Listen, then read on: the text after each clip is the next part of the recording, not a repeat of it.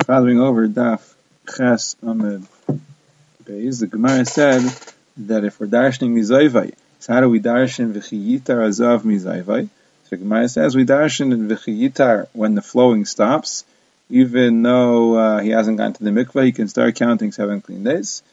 And it says hazav, that means as long as the flowing stops, even if he still has a negat saras, and it says mizayvai v'safar, that even a mikta zov, even a zav of two re'iyos, has to count seven clean days. And I couldn't have learned it from a Kavachoimer that if he's Mitami Mishkav Umayshav, he must need seven clean days because the Shemeres Yom Kineged Yom is the Raya. She's Mitami Mishkav Umayshav and she doesn't need seven clean days. And even though the other Mizayvai we said is coming to be Mamaye to exclude a Zavash Teriyos, this Mizayvai has to be coming to be Marbit to include a Zavash Teriyos because otherwise Lishtay Kamine you don't see anything. The Mishnah says there's no difference between a Metzora Musgar and a Mitzvah Muchlat other than Priya and Prima. A Musgar doesn't need Priya and Prima, and when they become Tahar, a Musgar doesn't need Taglachas Vetziparim, only a Muchlat needs Taglachas Vetziparim. The Gemara says, Halin and Shiluach, that they both have to be sent out of Shalish Machnes and Tumah, the degree of Tumah, they're all the same. How do we know that a Musgar doesn't need Priya and Prima?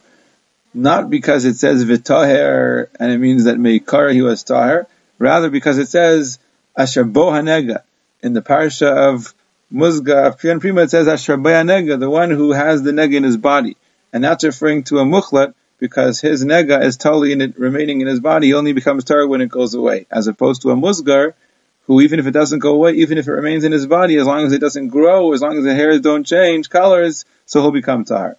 And even though it says in the parsha of Shiluach Asher Bohanega, doesn't mean to say that a musgar doesn't have to be sent out of three machanos, because there it says kol yamei to include the musgar anyway. I'm going to get taglachas v'tziparim.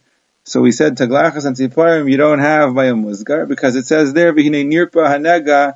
It says nirpa hanega. The nega is healed. Again, it's referring to the muchlat whose nega, whose nega, whose tuma is totally in the nega being healed. The tumah will only go away when the nega is healed, as opposed to a musgar where the tumah will go away as long as it doesn't change. The Mishnah says there's no difference between Svarim and Tefillin and Mezuzahs, except that the Svarim can be written in any language, and Tefillin and Mezuzahs have to daf be written in Ashuris.